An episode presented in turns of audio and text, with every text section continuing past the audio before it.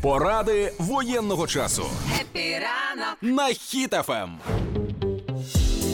Психолог, е, військовий психолог, вірніше Олена Сек, е, розказала про те, що ж робити, якщо раптом е, у вас близька людина або знайома людина, які військо, яка військова, і при цьому зник зв'язок. Дуже часто можна побачити і в соцмережах поширюють і інформації, різноманітні пости, що зникла людина, де востаннє бачили, де воював і так далі. І намагаються якимось чином знайти будь-які контакти або знайти саму людину безпосередньо. Але як розказала Олена, що трошки це може більше все ж таки нашкодити, ніж допомогти. Отож, в першу чергу, що вона рекомендує, аби з вашими близькими ви мали певну домовленість, що а, є якийсь там визначений термін, коли людина не виходить на зв'язок, і це нормально. Умовно кажучи, там, якщо три дні поспіль не виходить на зв'язок, то це норма хвилюватися, немає причин. А якщо цей термін уже трошки довший, тоді вже варто ем, якісь е, використовувати методи, аби людину знайти. І якщо раптом настав момент, коли люд- з людиною зв'язок втратився, то найперше ви маєте встановити контакт із його або побратимами, або представниками військової частини, оскільки зазвичай військовослужбовці лишають контактні телефони своїх рідних або командирам з морально-психологічного забезпечення взводів командирам, рот і так далі. Тобто є людина, якась у все, все одно у військових, хто має мати контакти близьких людей. А якщо ви з ними зв'язалися, там вони ж вам можуть і пояснити, що сталося чи не сталося, власне, чи дарма ви хвилюєтеся чи ні.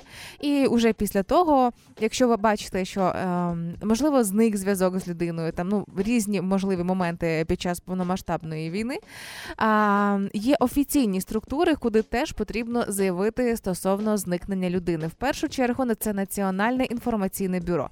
Спеціальна структура вона веде реєстр а, інформації, аби а, мати список тих, хто зник конкретно. Далі цим займається координаційний штаб із питань про поводження з військовополоненими.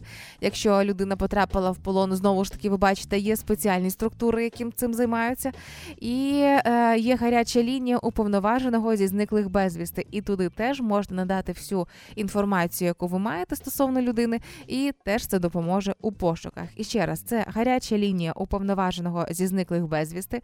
А, дуже легко знайти контакти в інтернеті, якщо загуглити це елементарно.